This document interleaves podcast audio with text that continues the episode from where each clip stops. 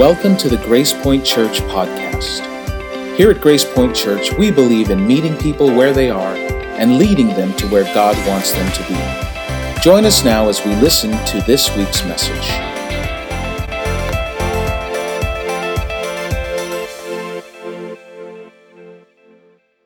I grew up in a Filipino household, and one of the most common, most popular, probably, Filipino dishes is a dish called chicken adobo.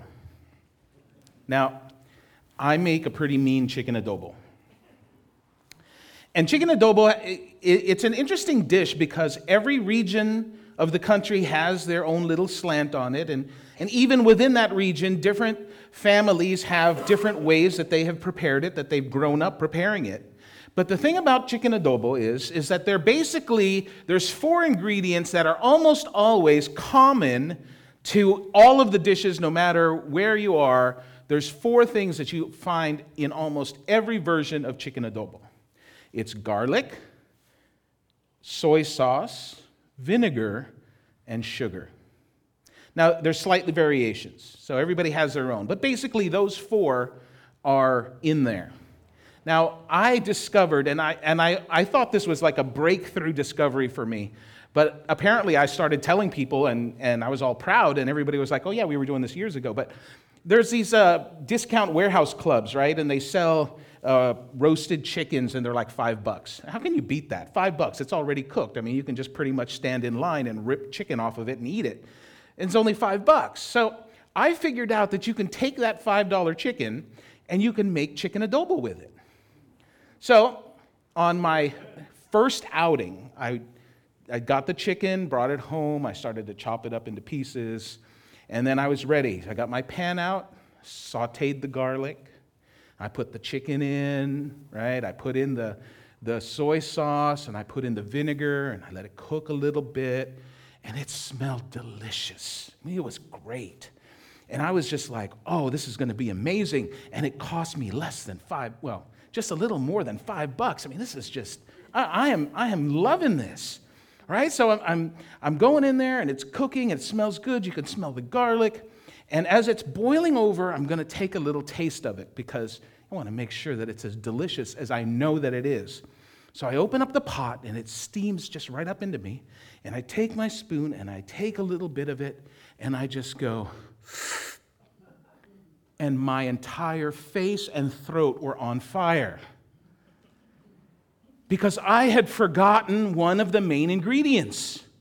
I didn't put in the sugar. So it was just salty sourness that was coming right up down my throat. I was on fire. And even though it looked good and even though it smelled good, it tasted horrible. And the reason is, is because there is a base of ingredients that you have to have in order to make it taste good, right? Whether you're cooking it for the first time and you're following the instructions, or whether you've been cooking it for years, you have to put in all of those base things because if you don't, it's not going to turn out right. Well, it's the same thing with prayer. See, some of you who are sitting here today, some of you who are watching us online or listening to us online, you have been praying your entire lives. From, from the time that you were a child, you were taught how to pray, you grew up, you heard people praying, and you are fine, you think everything is great, and listen, it may be, I don't know. But what I do know is this, is that sometimes after we've been doing something for a long, long time, sometimes we forget putting in those base ingredients. And if you are a person who doesn't pray, maybe you are a person who, who you grew up praying, but it never really connected with you, you never really understood what the point was, and so you prayed as long as you were required to pray, but when you got to that point in your life where you had to make the decision to pray or not, because it really didn't make a difference in your life, you stopped. And you just said, well, this isn't really working. So in our series of Beginner's Guide to Prayer, what we are trying to do, what I'm trying to do, is to make sure that we get, whether we've been praying our entire lives or we've never said a prayer in our life, that we understand what the basics are, why we do things. why prayer is the way that it is. And so last week we started off. We started off talking about how some of us see God as a landlord. How some of us see God as, as somebody that we have to perform and then he will perform, rather than seeing God as a child. And I can't really, I don't have the time to go into it fully. If you weren't here last week or if you forgot what happened last week, then I encourage you to go online and take a listen to last week, because that is foundational. How you see God determines how you pray to God. And so one of the, th- the thing that we talked about last week was that when you talk to God as his child, God will respond to you as your father. And that's what he is. That's what Jesus told us that he was. So today what we're going to talk about is we're going to talk about the three basic types of prayer. And that maybe is not exactly the right way to say it, because it's three types of prayer, but we should pray all of them when we pray. And I know some of you who have been praying your entire life, you're going to go, no, that's, there's more than three. There's all different kinds of prayer. You're absolutely right. There's so many variations.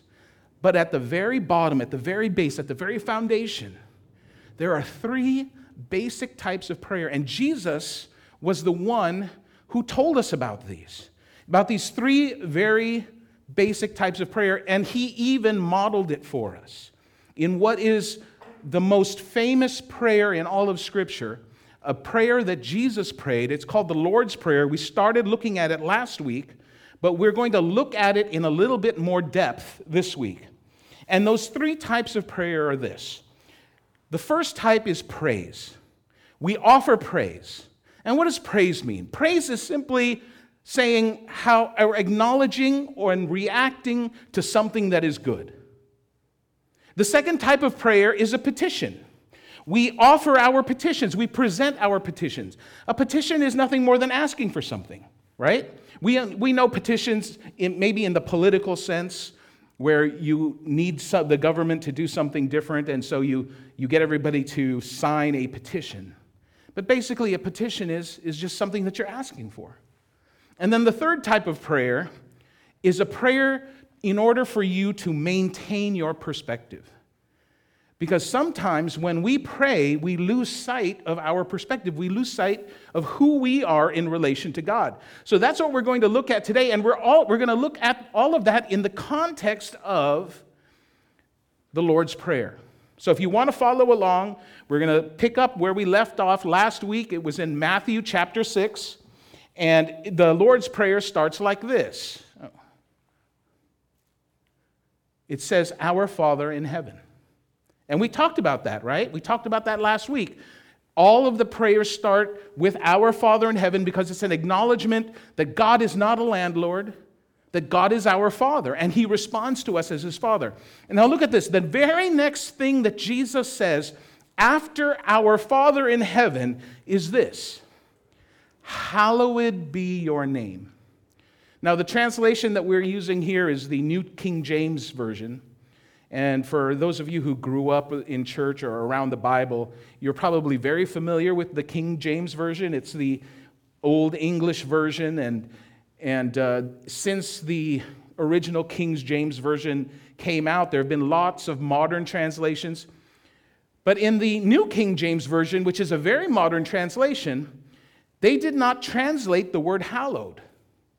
In fact, even in the New International Version, they didn't translate the word hallowed. They left it there. Some uh, versions translate it as the word holy, but holy doesn't quite capture it. And so they left it hallowed so that we can understand that there's this Old English word. It means hallowed, or it says hallowed. And what hallowed means is to make something your ultimate concern. To make something the most important thing in your life, the most crucial thing in your life, the most sacred thing in your life, the thing that is the most ultimate treasure in your life, that is what is hallowed. For you, that is what you hallow. And Jesus says, before anything else, before anything else, this we have to understand. Before anything else, we praise God. Right? We put God in a place in our lives where he is the most important thing. there, there's, that there is nothing else that is more important. And so sometimes we pray out of that understanding, that feeling inside us where we know that God is the most important thing to us. But sometimes we pray it in order to remind ourselves, in order to make sure that we know it, even though sometimes we may not feel it. And what Jesus is saying here is that this, putting God in the in in the place and in the position of being the most important thing, is what all prayer should be about. All prayer should be about this. And and praise, praising, is not just a Christian thing. It is a thing that we all do. It is a natural reaction for all of us when we see something that's beautiful. Now, guys, we understand this, right? Uh, a couple of weeks ago, I saw a fully restored nineteen sixty-seven Mustang G T Fastback. It was black, and it was beautiful, and it was fully restored. It didn't have all the fancy things. It was fully restored to its original condition. No seat belts, no headrest. This was a sweet vehicle. And some of you understand what I'm talking about, how, why this is such a neat thing to see. Some of you, that's not impressive, but if you saw the brand new Ferrari Portofino drive-in, you would be going, whoa, right? And what is our reaction when we see something like that? Our reaction is, man, I got to take a picture so that I can show people this because it's so amazing. It's so awesome. If you see him driving by, you might roll down your window and lean over and tell the guy how cool his car is. It's our natural reaction, right? We see something that we like. We see something that's impressive. We see something that's worthy of praise, and we want to praise it. And we know right away the difference between praise and envy. Because we see something, and if it's envy, we look at it and we say, man, that is awesome. I really need to have that. But when it's praise, we look at it and we say, man, that is awesome. Listen, guys, you got to come and see this. See, it's our natural reaction to tell other people when we see something beautiful, when we see something amazing. It's natural for us. Adoration is natural for us. We all do it. And at the very top of that, the thing in our life that gets the highest praise, the thing in our life that we value the most, whatever that thing is, that is the thing that you hallow. Whatever it is in your life, that's the thing that you hallow.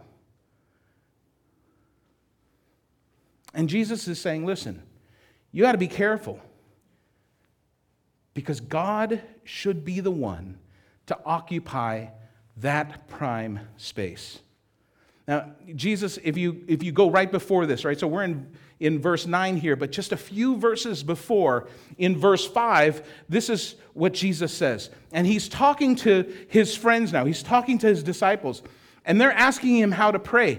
And so Jesus is giving him this them this instruction before he gets to the Lord's Prayer. And this is what he says. He says, and when you pray, you shall not be like the hypocrites. You know what a hypocrite is? A hypocrite is a person whose public life is different from their private life.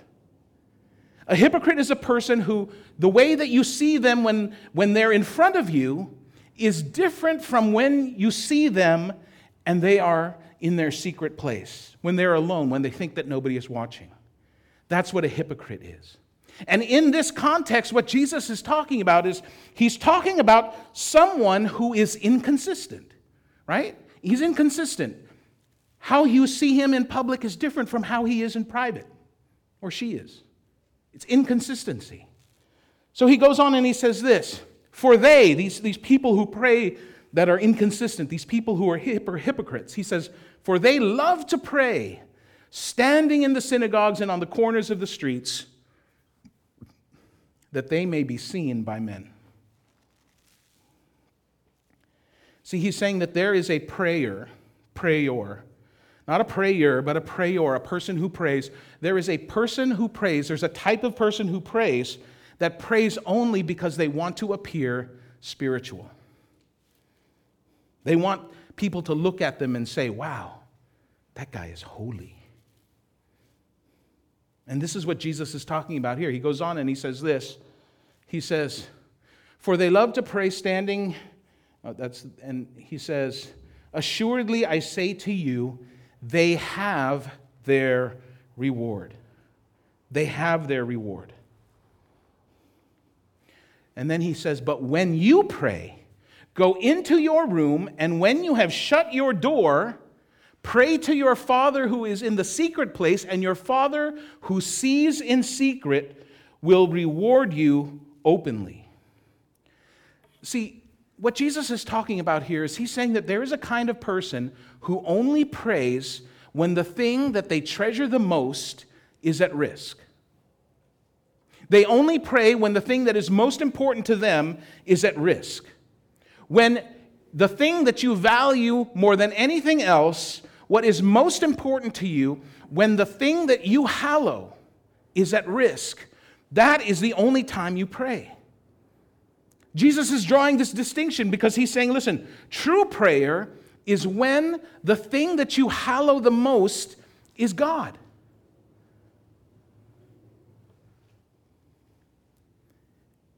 And if we have trouble praying, it's because the thing that we hallow the most isn't God. Because there's something else that is more important to us.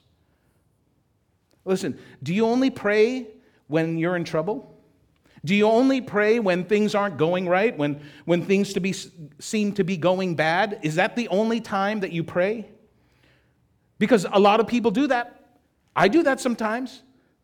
Right? Everything is fine. We're good. Things start to go bad. And what? We say, okay, I'm going to start praying now. We pray in the morning, we pray at night, we're praying all day. All of a sudden, we can find time for our quiet time. We find time to read the Bible because, because now things are going bad.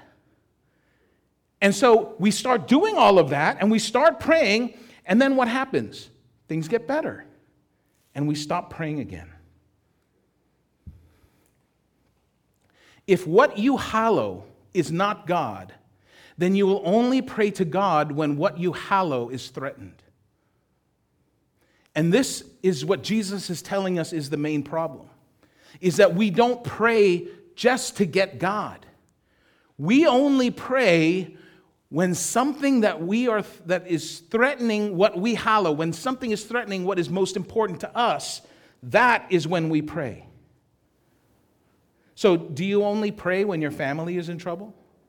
Do you only pray when you're experiencing financial problems? If that's the case, then you will always pray when the thing that you treasure the most is at risk. And the consistency of your prayer life tells you who your God is. The consistency of your prayer life tells you who your God is. That's why Jesus starts the prayers with praise. He starts his prayer talking about God is being the most important thing.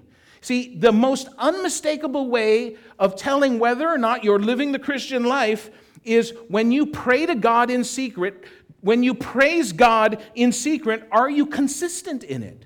Or do you only do it when something that you value is at risk, when something that is important to you is being threatened? See, he says, people who pray for other people to see them, they're getting their reward. And I see this all the time. See, there are people who, who join Christian churches for reasons other than the, the, their desire to see God. See, there are people who join churches because they want to be part of a supportive group of people. There are people who join Christian churches because they like the superiority of feeling like they have the truth, and so they're better than everyone else who doesn't have the truth. See, there are people who join Christian churches because they're emotionally needy and they just want to get in somewhere. And the problem is, is that that is a, a place where you can start. But if that's the place that you stay, you'll never really meet God. And you'll never really know who He is. And so that's why Jesus is saying, listen, when you pray, the, the, the thing that you have to keep in mind is that you have to always praise God. You have to always tell yourself and tell Him that you're putting Him in the most important position. Because it turns out that in this second line of the, of, of the Lord's Prayer, where He says, hallowed be thy name, where He's saying that God should be the person at the very, very top, when He says that, everything else throughout the rest of the prayer is dependent on that. When we pray our prayers of petition, see, the, the, the prayer of praise tells us how we look at God, but the prayer of petition tells us how we look at the world. Look what he says. The next thing that he says is, he says, your kingdom come, your will be done on earth as it is in heaven. And this is an important thing, because I I know in my life I have prayed way too many times, not for God's kingdom to come, but for my kingdom to come. See, God's kingdom, and this is not a physical kingdom, right? But it's it's the place where God's authority rules. And in God's kingdom, you know what there is? There's peace. In God's kingdom, there is justice. In God's kingdom, there is fairness. In God's kingdom, there is holiness. In God's kingdom, there is no homelessness. In God's kingdom, there is no hunger. And so when Jesus says we have to pray that God's kingdom comes, listen, the problem with God's kingdom is God's kingdom and my kingdom can't exist at the same time. Amen. And I don't want God's kingdom to be over my kingdom, right? Because sometimes we don't want things to be fair. I want to have a better house. I want to have a nicer car. We want to have all of the better. We don't want fairness. We don't want justice.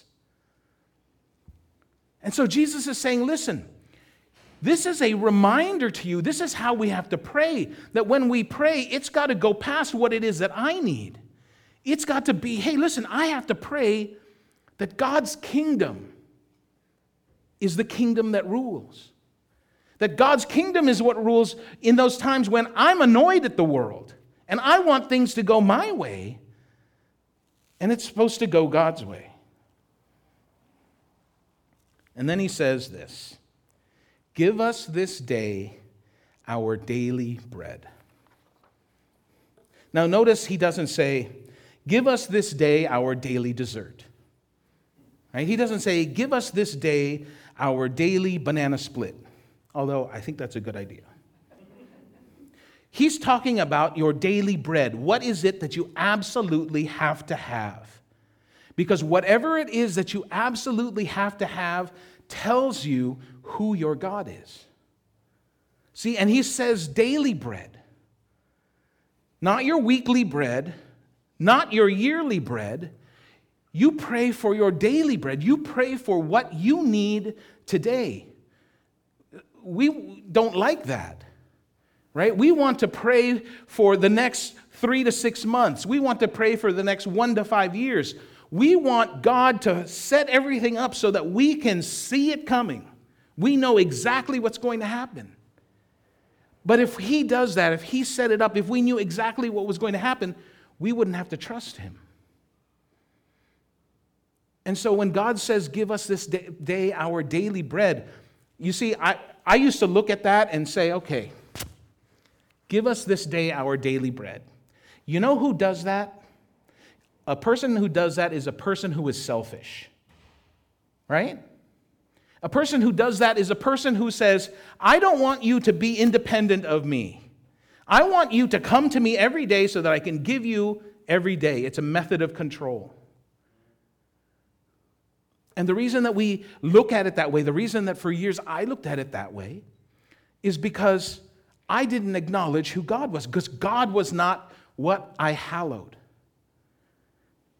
And so instead of looking at it as God is doing something so that we don't have to worry about tomorrow, that we can just trust, I looked at it from the perspective of God is trying to keep something from me, that He's trying to keep something away from me. And what ends up happening is, is because of that, we put something else in that position of hallowedness in our lives other than God. And when we do that, we don't have peace even when we pray. H- have you ever prayed that prayer? That prayer of frustration that after you're done, you still don't have any peace?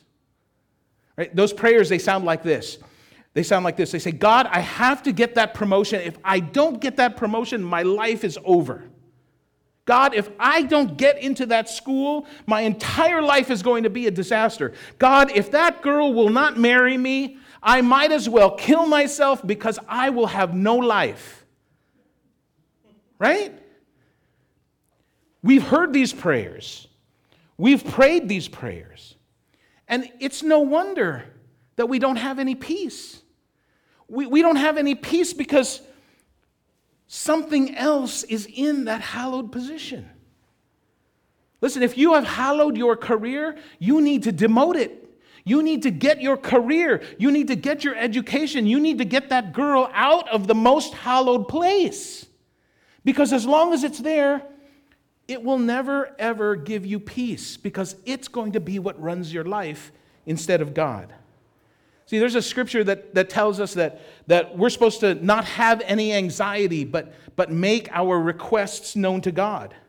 And all anxiety is, is a failure of adoration. It's a failure of putting God in that number one spot. And praise, reminding ourselves who God is, and telling God who He is to us is the thing that will heal our worldview of how we see the world, but it also will heal the view of how we see ourselves. See, after we pray the prayer of praise, or we offer up praise where we where we where we talk about how how we view God, and how and after we t- we do the prayer of petition where where we talk about how we view the world, then Jesus ends with a prayer for perspective, which tells us how we look at ourselves. Look at what the very next verse is. He says this, and forgive us our debts. Forgive us our debts. He's saying there needs to be a confession, right? Because we have to understand who we are in relation to God. And some of us think that we're living our lives and everything is fine and we don't get it. So he says, listen, the first thing we've got to do here, when we get to this part where we're talking about how we see ourselves, is we have to say, look, forgive us from our debts. But that's only half of it. Forgive us our debts as we forgive our debtors. As you forgive us, we forgive other people. And if we can't forgive other people, it's because God isn't in that hallowed place, that God isn't number one. So how do you know? Well, who is that person in your life that you can't forgive? Because if there is one, then God isn't in that hallowed place. Who is the person in your life that you can't tolerate, that you can't stand being around, that you avoid, that you've written off? If there is somebody in your life who fits that description, it's because we've put something else in the place of God. Either our pride, right? Our position in the world, our self-respect, we've put something else other than God in that place. And sometimes we can't even forgive ourselves. I've talked to people who who who have have they've gone through a terrible time in their life because of something wrong that they did. And they get to this place where they get it. You know, they they they understand. You you walk them through it and they get, hey, I did this thing and it was wrong. And, and they've asked for forgiveness. And, and, and the people that were involved, they've forgiven them. And, and they ask forgiveness from God. And, and they should know that God has forgiven them. And they will go through all of that. And at the very end, they will say, I know that God has forgiven me. And I know the people I've offended have forgiven me. But I can't forgive myself. I won't forgive myself. And the reason is, is because something else is taking that place. Do you know somebody who can't forgive their parents for their childhood? They just refuse to forgive their parents. Do you know the reason that they do that is because their parents' approval is in their place, is in the most hallowed place. The most important to them, thing to them is their parents' approval. And because they know that they'll never get it, or they feel like that they'll never get it, they never ever get to this place where they'll be able to forgive their parents. Because the most important thing to them, and this is odd, because it doesn't feel like it's right. But if you think about it, it makes complete sense. They can't forgive their parents because they want something they can't get. The thing that is the most important thing to them, they know they'll never get it, and that's their parents' approval. All of our failures, all of our failures are failures of praise. He goes on to this and he says, listen, he says, and do not lead us into temptation. Now, we've heard this word temptation before, and temptation means to be tempted, but when you look at the word, it also means a test or a trap. A test or a trap. And here's the thing, is that temptation only becomes a trap when we've repeatedly failed it when it was a test. See, when there is a temptation in front of us, and, and we make the wrong decision, we still have the opportunity to make a right decision and a wrong decision. If we keep choosing the wrong one, we are failing the test. Eventually, it gets to a place where that temptation, because of so many bad decisions, has become a trap for us. And it happens to us whether things are good or whether things are bad. And this is where sometimes we don't get it. You see, when things are good, the trap is the sin of not needing God. When things are good in our lives, when everything is working right, we live our lives and we start to believe that we don't need God. Or the other side happens and we get to this place where everything bad is happening in our lives. And then the temptation, the trap is, is that we don't trust God. That when we see all of these bad things happening, we just can't trust that God is going to be there to take us through it. And so it doesn't say don't tempt us, right? Jesus isn't saying that we should pray that God shouldn't tempt us because God doesn't tempt us.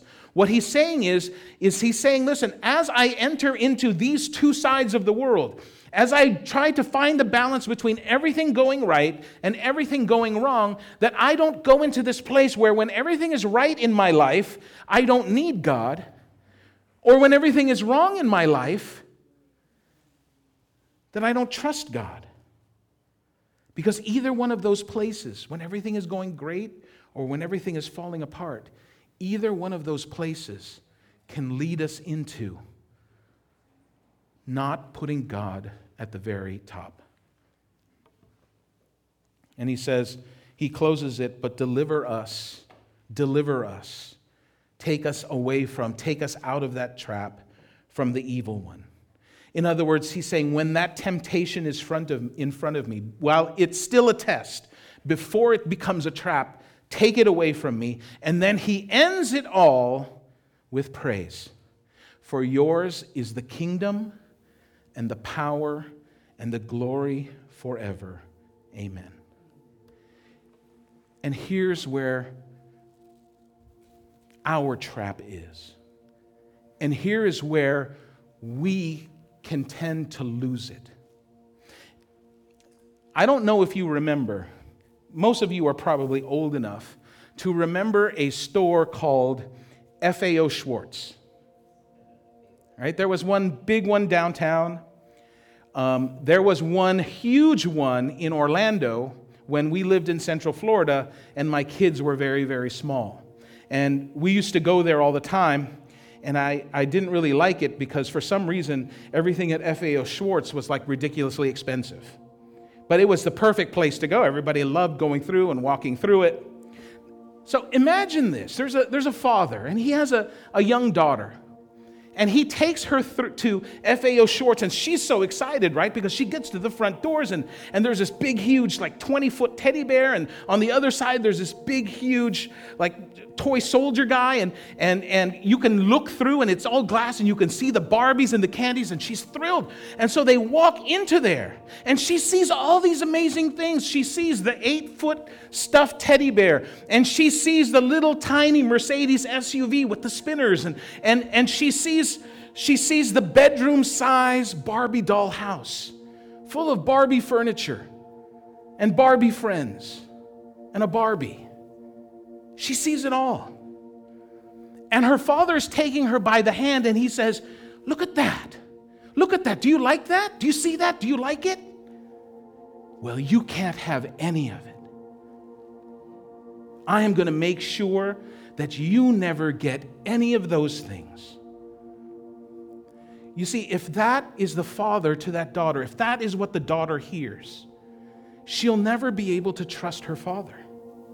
And if you can't trust your father, you will have trouble trusting anyone in your life. See, Scripture tells us that way at the beginning of time, and, and whether you look at that and you think it's a fable or, or whether you, you believe that this is actually something that happened, in the very beginning, Scripture tells us that God put two people into a beautiful garden with lots of trees, with lots of fruit that they could eat from. And God said to them, "You can have all of it except for this one." And a serpent came. And the serpent said, "Listen, do you know why God won't let you eat from that tree? Because that's the best tree." And they believed him. And it put into our hearts this idea that because God doesn't let us have everything, that God won't let us have anything. That we can't trust him because he's holding out on us.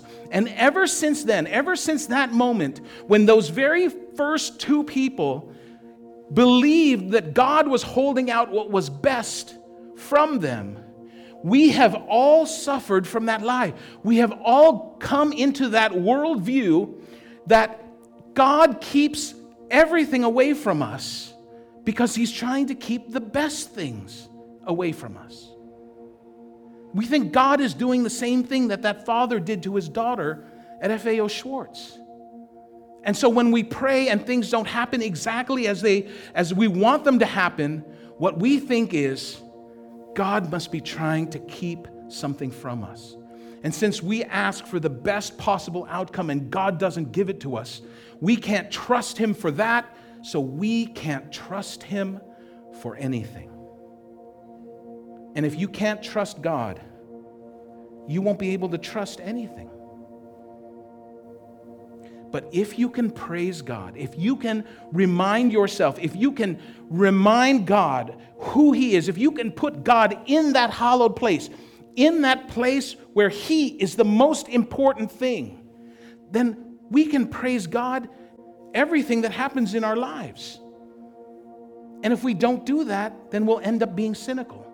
Because even when things are good, and maybe you know people like this, or maybe you are a person who's like this, that even when things are good in our lives, in the back of our minds, we're thinking, yeah, it's good now, but I know it's going to get bad. Praise heals the belief that God doesn't give us everything, so God doesn't give us anything. And we see this come out in kids all the time. I was at Target the other day. And, and there was this little kid, and he was with both of his parents, and he was clutching a toy. And I didn't even know what kind of toy it was. It was in a small green box, and he was holding on to it. And he said, I, I want to have this. I want this. I want this. And his parents said, "You can't have that today." And you saw his face start to tear up, and you saw him start to cry. And, and he was just so sad. He wanted that thing. And his mom said, "No, we're not buying that today." And so the kid starts crying. He starts throwing a fit. And the mother says, "Come on. We're not buying that today, but we'll go get ice cream. You love ice cream."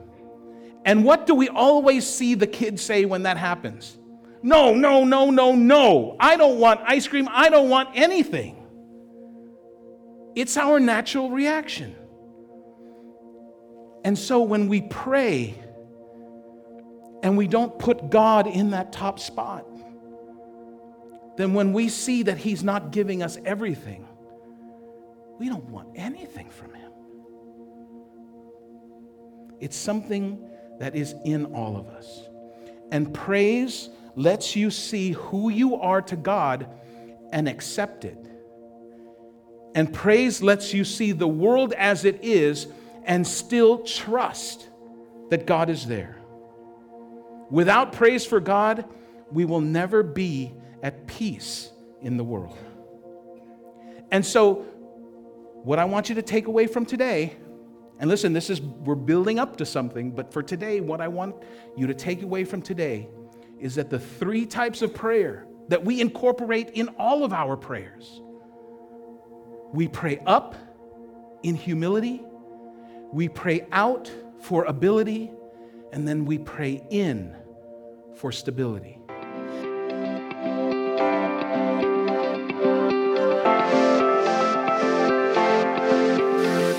Thank you for joining us for this week's message. Grace Point Church is located in South San Francisco, California. For more information, look us up online at w w w dot we are grace point dot com.